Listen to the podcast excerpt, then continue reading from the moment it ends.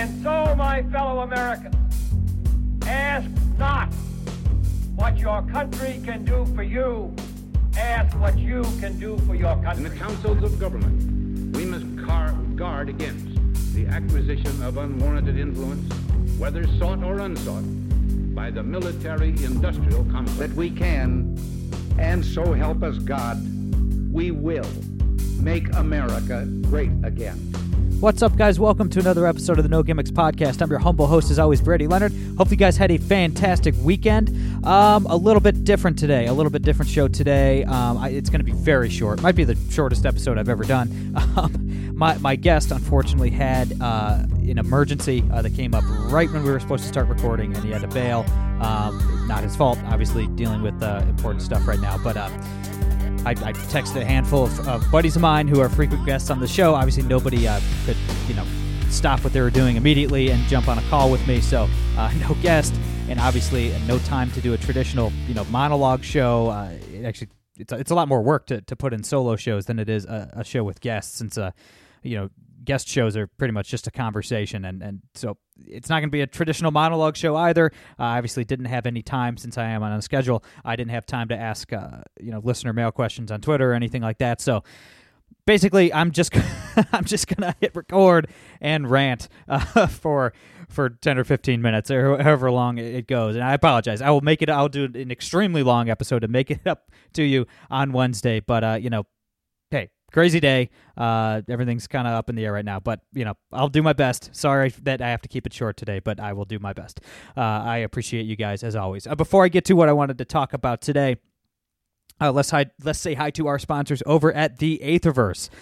Guys, I think you guys are really going to love The Aetherverse. I'm really enjoying this book. I think you guys will as well. The Aetherverse is a brand new libertarian-leaning sci-fi novel by authors Joey DeUrso and Eugene Bryan. I think you guys are really going to like it. It's an incredible story. And unfortunately, the story is more relevant now than ever. It makes politics and social satire exciting and fun, mixing ideological debates with stuff like action and space battles and violence and all that good stuff. It has something for everyone: political intrigue, war stories, romance, humor. It appeals to conservatives and libertarians alike, or basically anybody who hates big government. Anybody who's a free-thinking man or woman will enjoy this. Best of all, The Aetherverse is fiercely anti-social justice warrior and pulls no punches. Check it out over at theaetherverse.com. That is theaetherverse.com. You can order it right now on Amazon or Barnes & Noble, and I will include the links in the show notes.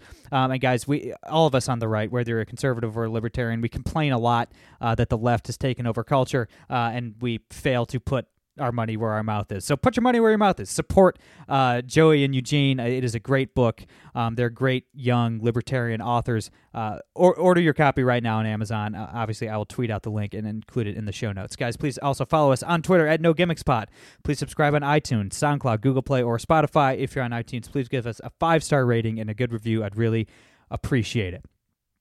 All right, straight into the news of the day. John Bolton, former ambassador to the UN, and former Trump advisor. He was the national security advisor, in the Trump administration.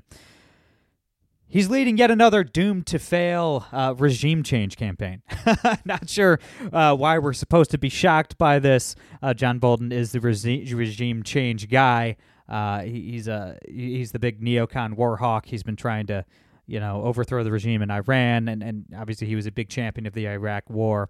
He's releasing his tell-all book, and he said in an interview on all the Sunday shows that he hates Trump, he doesn't like Trump, he doesn't think Trump is fit for office, and he's voting for Joe Biden in November. I don't care. I get it. John Bolton loves regime change. I don't know why we'd expect anything different here domestically, since he wants to change every regime in the Middle East. Look, man, I have little to no respect for John Bolton. He's a menace on foreign policy. He has been on literally the wrong side of everything for 20 years. And he's an unprincipled hack. Like, I don't really see why we need to be paying attention to anything John Bolton is doing. If he really wanted Trump booted from office, he was invited to testify before Congress during the impeachment hearings in January, and he didn't.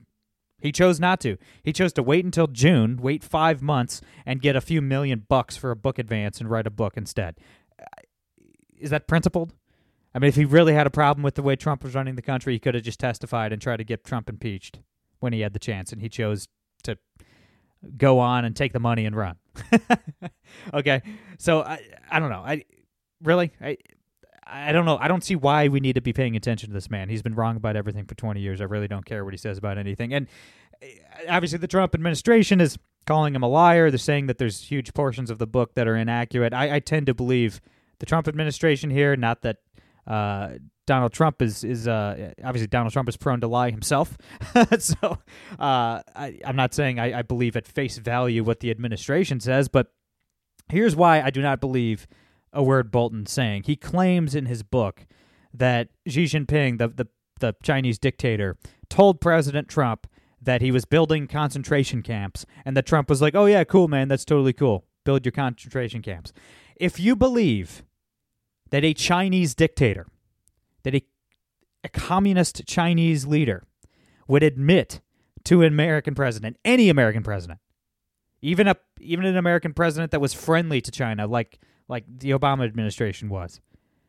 If you believe a Chinese president would admit to an American president that they were building concentration camps, if you're stupid enough to believe that, then boy, oh boy, do I have some oceanfront property in Wyoming to sell you, okay? There is a 0% chance that a Chinese leader would admit to an American president that they are building and operating concentration camps. They won't even admit to their own people that they're doing that. I mean, that claim isn't even realistic. It's more realistic that I learn and obtain the ability to teleport to China than it is that a Chinese dictator would admit to Donald Trump that they're building concentration camps. I mean, it's just at face value. That is completely unbelievable. So, I don't know. I don't care about John Bolton's stupid book. If he actually had any principles, he would have testified under oath, and he didn't want to do that. He wanted the $1 million instead. So, I don't know. I'm glad Trump fired him. I'm glad he's out of the administration. The guy is a menace. So the left has look. The mask is completely off at this point. Pun intended. Considering they're real big on masks, but the left has finally revealed exactly who they are. I mean, they've revealed themselves for exactly who they are. The left tore down a Ulysses S. Grant statue in San Francisco over the weekend. Grant. I mean, you know, the guy who won the Civil War. The guy who accepted Robert E. Lee's unconditional surrender. Okay. The man who, as president, crushed the KKK and appointed blacks and Indians to high-level government positions for the first time. That guy. You know who gave the eulogy at Ulysses S. Grant's funeral? Frederick Douglass, his close personal friend. The left tore down that guy. There are also leftists are tearing down statues of Catholic saints. So, obviously, this is just about race. It's about slavery. Gotta be kidding me. Oh, in New York, they're removing a statue of Teddy Roosevelt. Notorious slave owner Teddy Roosevelt? Noted conservative. Teddy Roosevelt was the first progressive. He was a wildly far-left, horrible president. But the left is supposed to love the guy. He pissed all over the Constitution. That's what the left loves. But they're tearing Teddy down because I don't know. I've got nothing. Why? Because he's an American president and these people hate our country? I mean, because he's a white man, a straight white man? He was.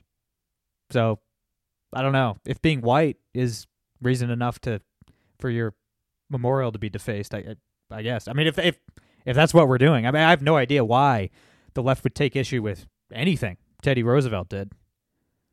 Seems like they'd be a fan. If you're tearing down statues of a Roosevelt, how about the guy that actually put American citizens in concentration camps? That would be FDR. You're tearing down the wrong Roosevelt, ladies and gentlemen. My goodness. I just don't know. I don't know. I know this is going to sound totally ridiculous and hyperbolic, but how do we coexist with the people that want to burn our history? Like, I just don't know anymore. Like, I don't know how we coexist with the people that want to burn down our history and the people that fundamentally oppose the American founding, because I think that's the bottom line. And look, guys, I'm a libertarian. Nobody agrees with me on anything, okay? I understand that. I will always be in the minority. I will always be in the vast minority. I've accepted that. I understand that. And I don't think there's very many prerequisites to being an American. I truly don't. And I'm not this, like, love it or leave it kind of guy. I usually don't use that kind of language. The only two prerequisites I can think of off the top of my head are that you have to respect property rights, first and foremost. And two, you have to believe fundamentally that the American founding was good. Okay? Respect property, and you can't disagree that the American founding was a net positive. And the left can't do either of those things. I mean, they clearly don't respect private property. They're very open about that. And they wish that the American founding never happened.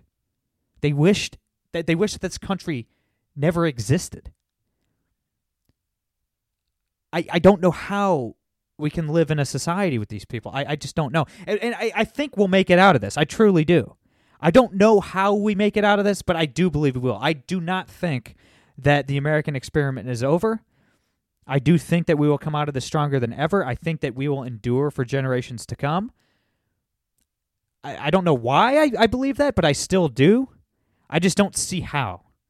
And hopefully in 6 months or in a year, I'll look back and laugh at myself, and you guys will all laugh at me. You'll, like, send me clips of this episode and be like, wow, dumbass. Like, I can't believe you were this concerned. This was really no big deal. I think I will look back at this episode in a year and think that. I just don't know how. I don't know how we get there. Fill me in. I mean, tweet at me, at Brady Leonard. Where am I? Why am I concerned when I shouldn't be? Maybe why am I blowing this out of proportion? Let me know. I think we make it out of this. I just can't see how we do at this point because half the country wants to destroy the country. Half the country wishes that we weren't a country. I don't know how we make it out of this. I still believe we will, but I can't see it. And the main issue is that the right and the left, what we want, are so fundamentally different. That's the bottom line here. What we want it's so fun. Our visions for the future are so fundamentally different. The right wants to be left alone, and the left wants the right to submit. All we want, libertarians and conservatives, is to just be left alone to do what we want. The left wants us to bend the knee, to literally shine their shoes and submit. I'm not going to submit. I will never submit. I will never disarm. I will never lay down my guns. I'll never turn on my country. I'll never be silenced. I'll never let these people silence me.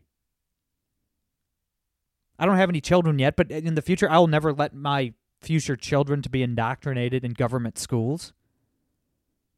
Guys, we're only, 5 years away from the left saying that any parent that wants to homeschool their children or send them to private schools or charter schools, that they should, Child Protective Services should come and steal their children from them. And that sounds crazy, but 5-10 years away from the left demanding that? It's happening. Joe Biden said if he's elected president, he will outlaw charter schools. You think he's not coming for private schools and homeschooling after that? They want every child to be indoctrinated in government schools. And they eventually will make it illegal not to do so. How do we coexist with these people? They want us to bend the knee physically, not even just, intellectually speaking. They want us to physically bend the knee. But I'm not going to. And we're not telling the left to submit to our will.